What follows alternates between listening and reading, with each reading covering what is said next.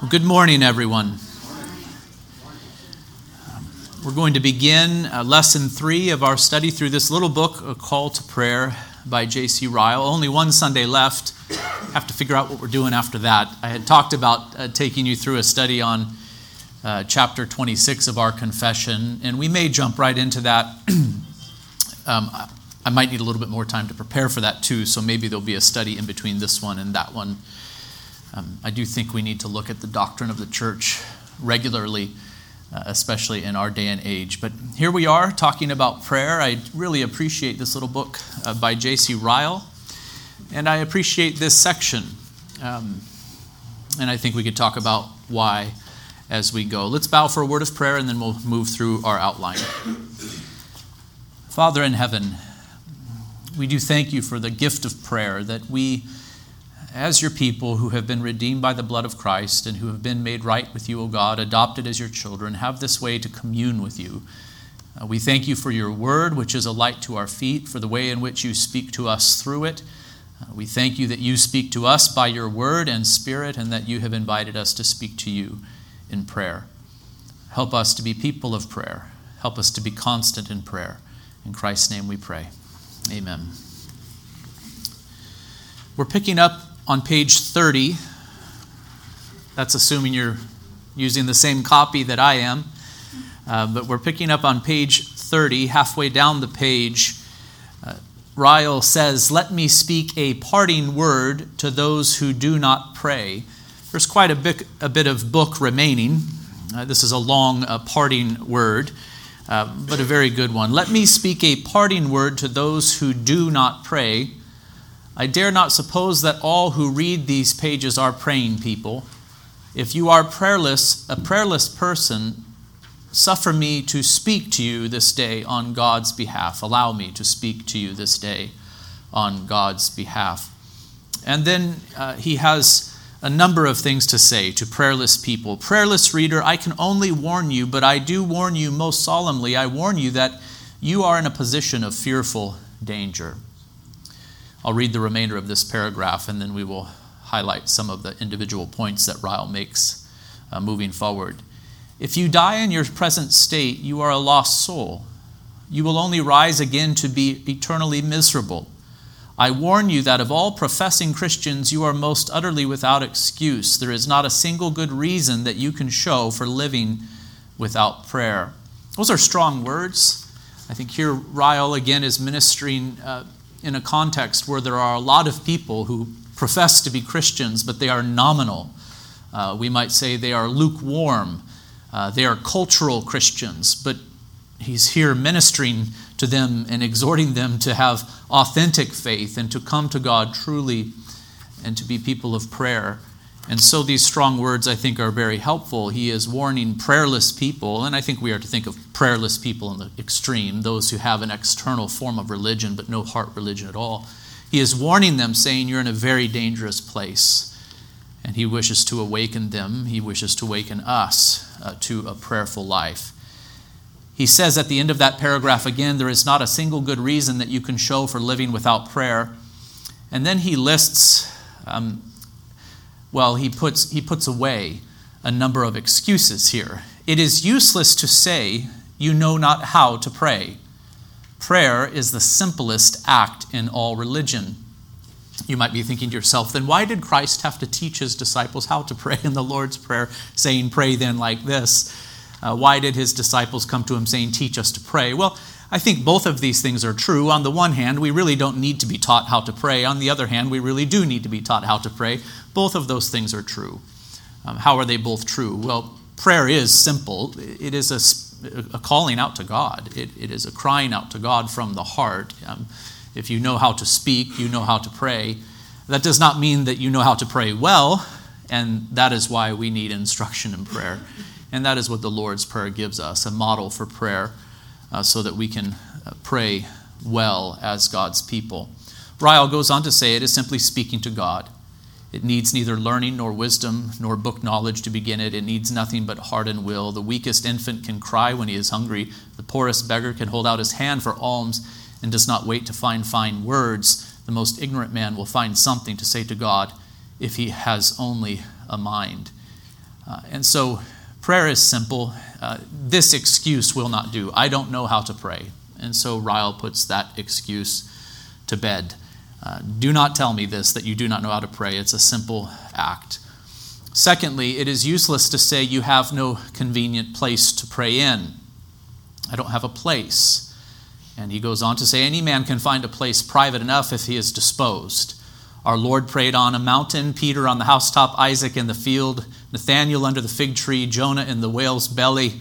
Any place may become a closet, an oratory, and Bethel, and a Bethel, and be used and, and, uh, and be to us the presence of God.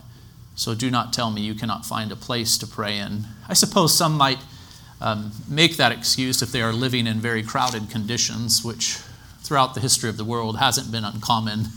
we live in many respects in luxury, brothers and sisters, compared to the way that others have lived uh, throughout history. So some who are in crowded conditions might say, I can't find a place to pray. But Ryle puts that excuse to bed as well. It is useless to say you have no time. There is plenty of time if men will employ it.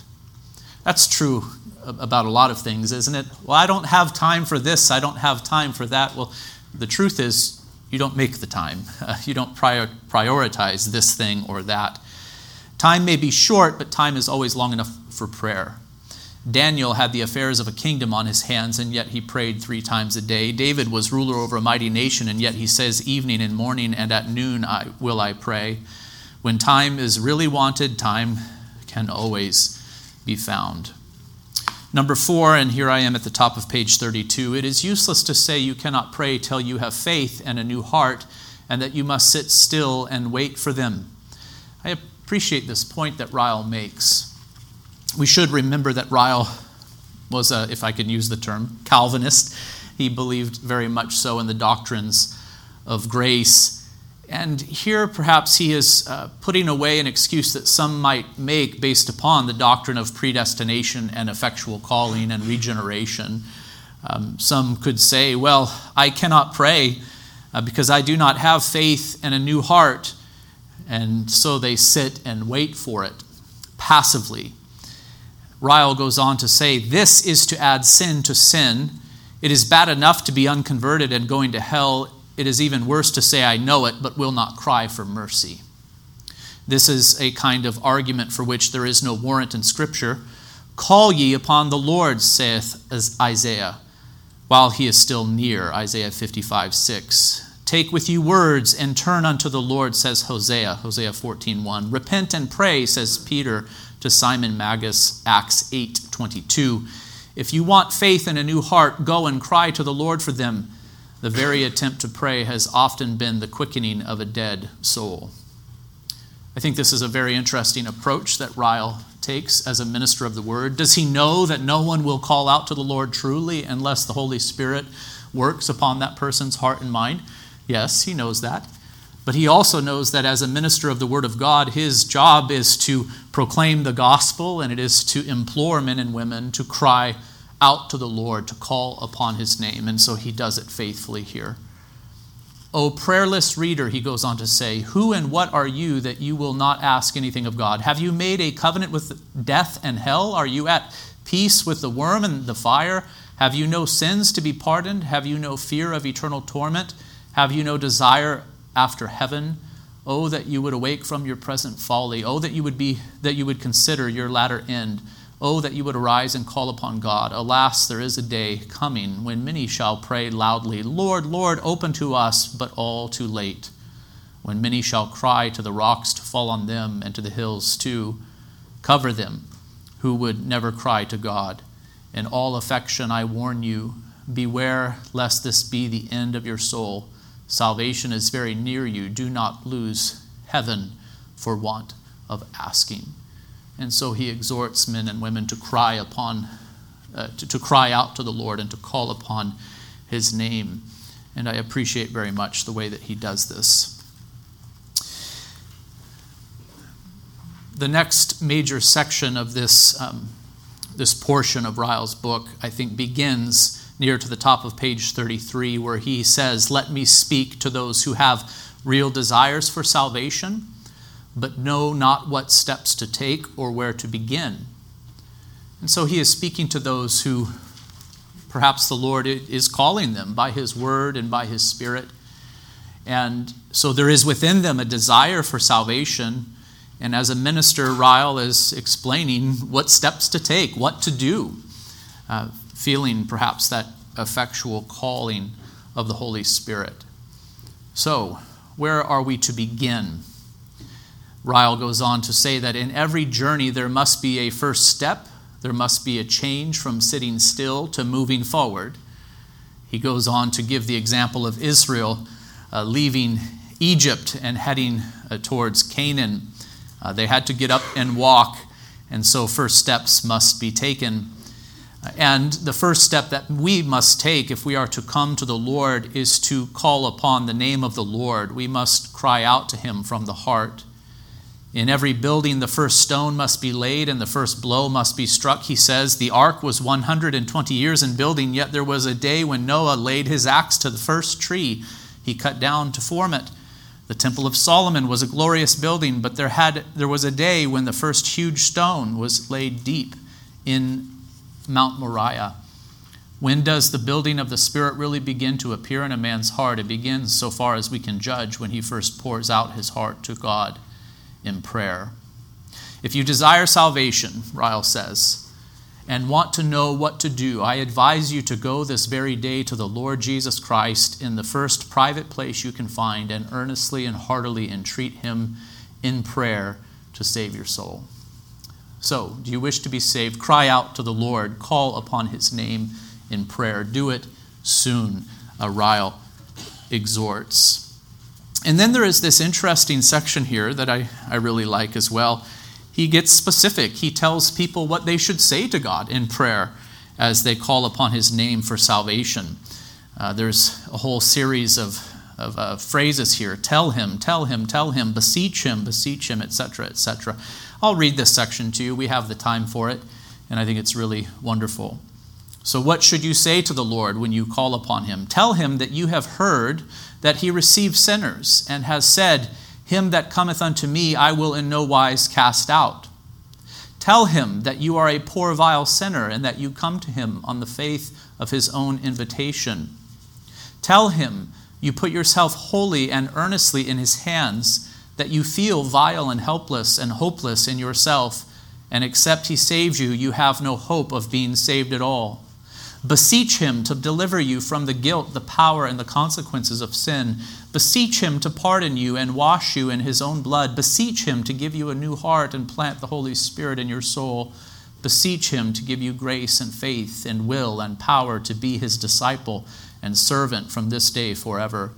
O reader, go this very day and tell these things to the Lord Jesus Christ if you really are in earnest about your soul. Tell him in your own way and your own words. If a doctor came to see you when sick, you could tell him where you felt pain. If your soul feels its disease indeed, you can surely find something to tell Christ. Uh, this is wonderful. Brothers and sisters, um, who will do this? Who will do this? Who will call upon the name of the Lord in this way?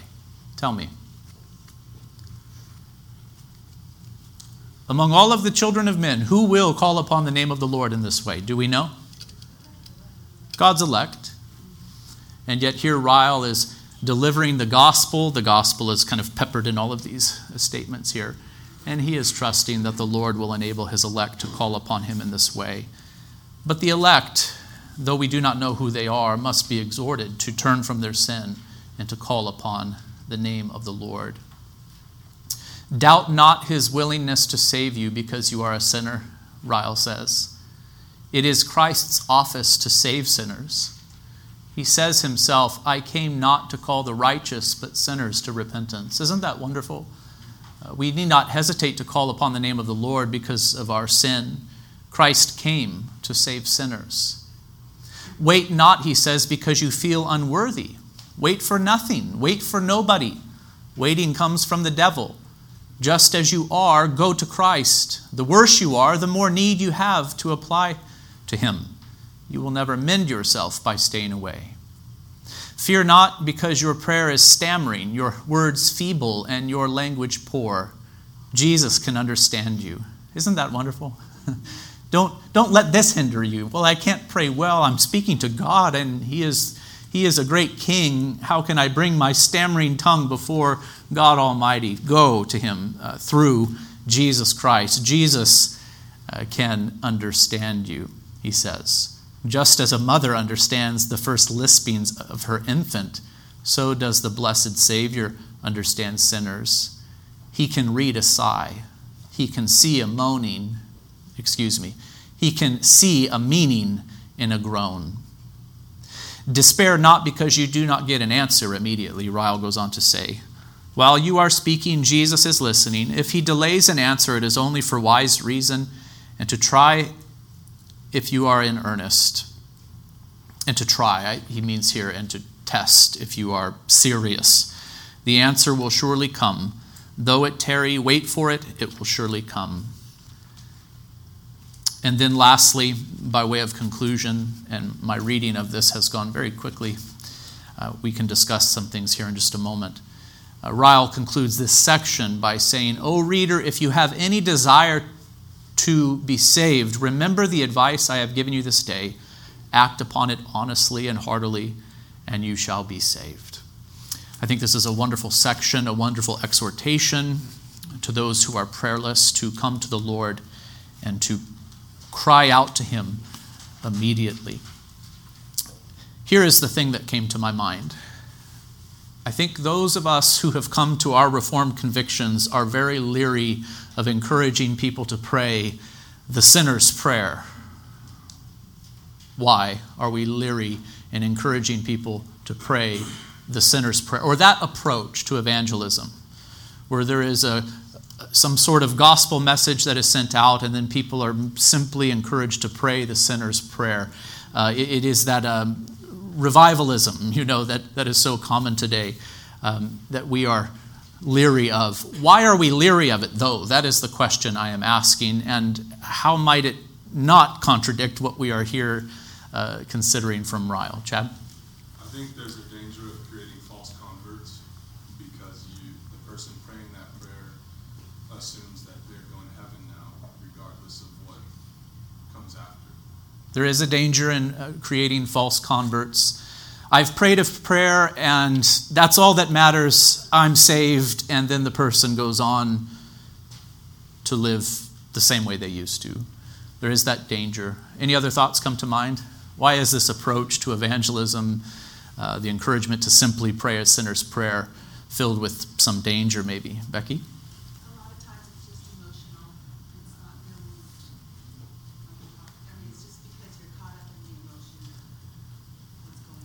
Yes. It, it, it, can oftentimes be emotional. You're just caught up in the moment.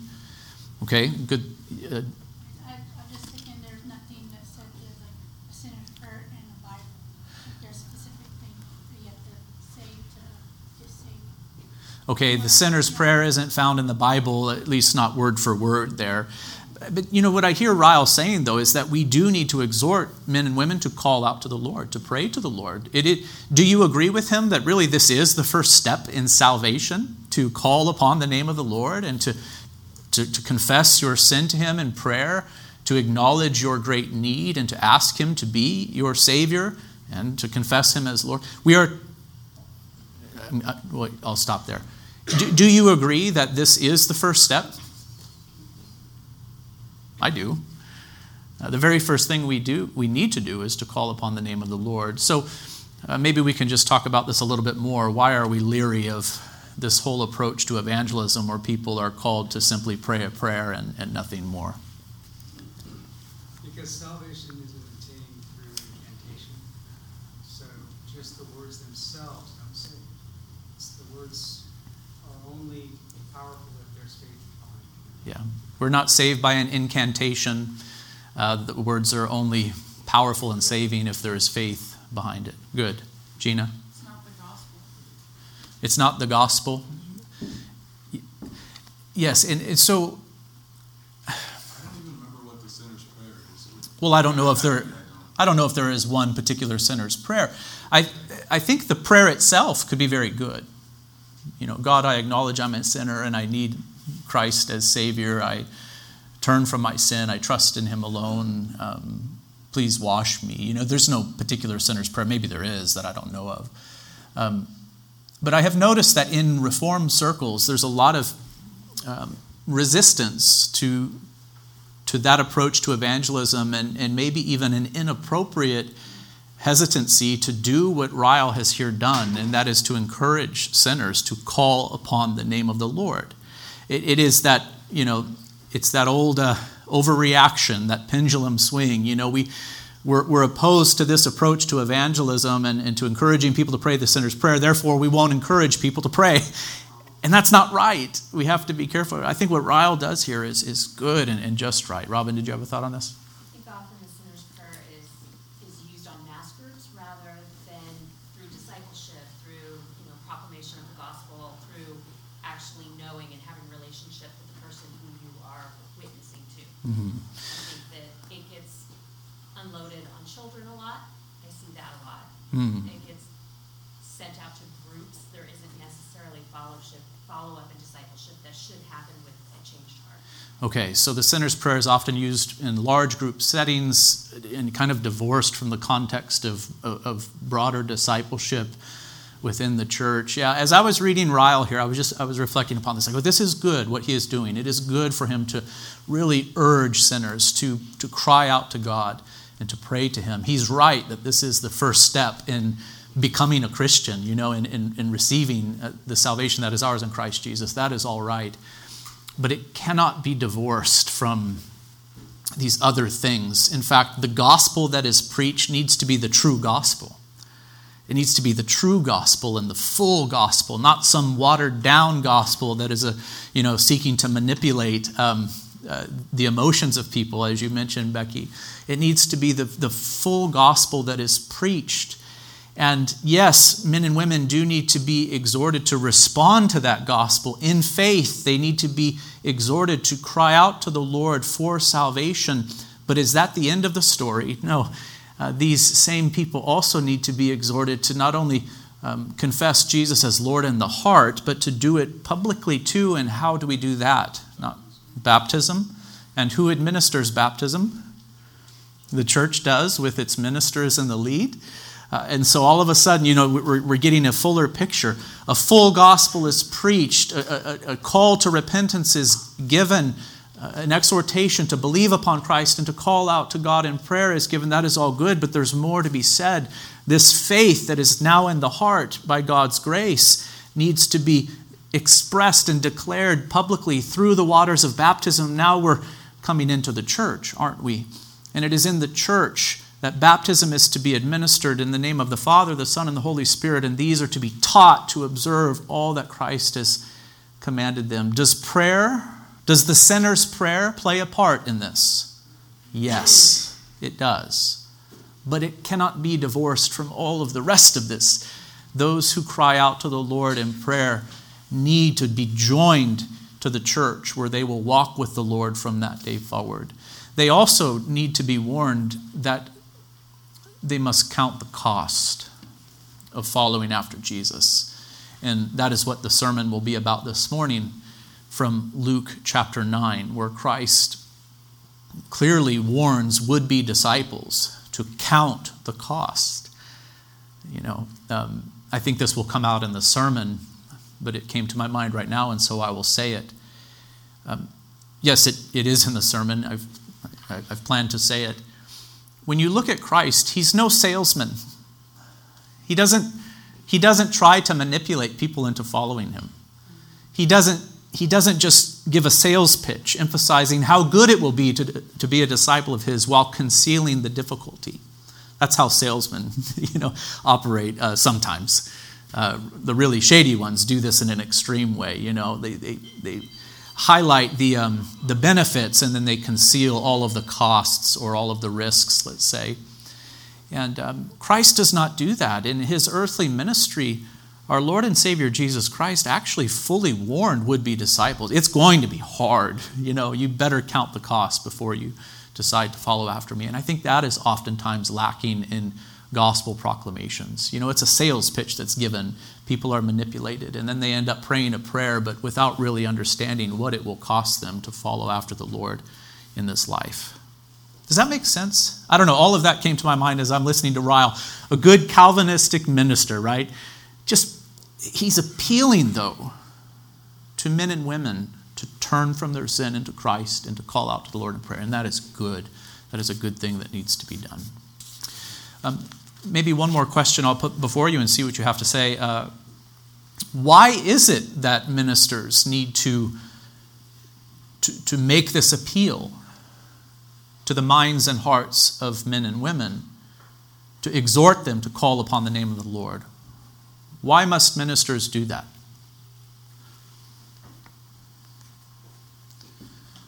Melissa? In church. In, church, yes, because Lord willing, there will be unconverted people in our midst. It can be mixed. Uh, also, we are to do that out in the world, ministers and members of the church alike. Why, was, why must we appeal to the hearts and minds of men and women and implore them? Can I use a real strong word? Beg them to turn from their sin and to put their faith in Christ. Why is that an appropriate thing to do? Because the Bible says to. because the Bible says. I could tell you're all like, is this a trick question? The Bible says to. Okay. Why else? Uh, You're right. Like, that is a good answer. But maybe kind of like un- underneath all that, why? Becky? Well, we know the end as far as if you don't, you're gonna go to hell. And we don't want anybody to go to hell. We know the end, what will happen to those who do not, and there is eternal judgment that awaits them. And we should have love for even our enemies in this respect. We should pray for their conversion and plead with them to convert. Why else? Any other thoughts come to mind? How would they know? How would they know? Yes, a message has to be delivered. And, and really, the message uh, preach the gospel. And, and given the, the, um, the stakes, it's right for us to implore men and women to believe the gospel too, right? To, to, to plead with them. Obviously, we have to be careful with this, uh, that we do not become manipulators. But we should earnestly desire that men and women be saved. Diana, did you have something?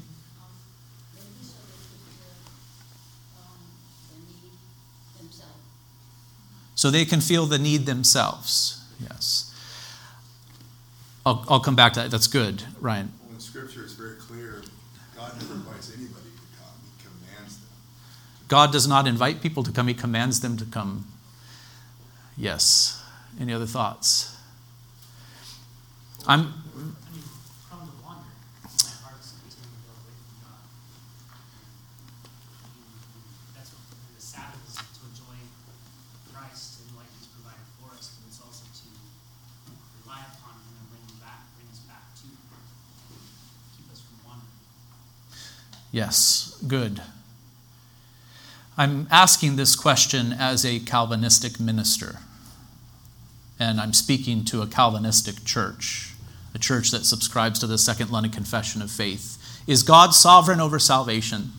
Will he save his elect? Yes, every one of them. None will be lost. How will he do it? Through means. And that's what I'm wanting to emphasize here. He will do it through the means of the preaching of the Word of God. So we should preach. The preaching of the Word of God must take place from this pulpit. Also, we should proclaim Christ as we leave this place, and we should implore men and women to come uh, to faith and, and, and to repent. It is right for us to do this. It is the means that God has de- determined to use. And we also must recognize that though it is true that God must work inwardly upon the heart and mind of a person in order for them to come to faith, he does call them to himself through the means of preaching, and these who come will come most willingly. They will come from the heart, they will come knowing what it is that they are doing. It is not as if God just kind of bypasses all of these natural uh, capacities that we have. Um, he will use the preaching of the Word of God by the working of His Holy Spirit to draw sinners to Himself. And so I appreciate this kind of impassioned plea from Ryle uh, to sinners to put away all excuses and, and to, to call on, upon the name of the Lord even now. Any other thoughts about this study? About this section that we have just considered?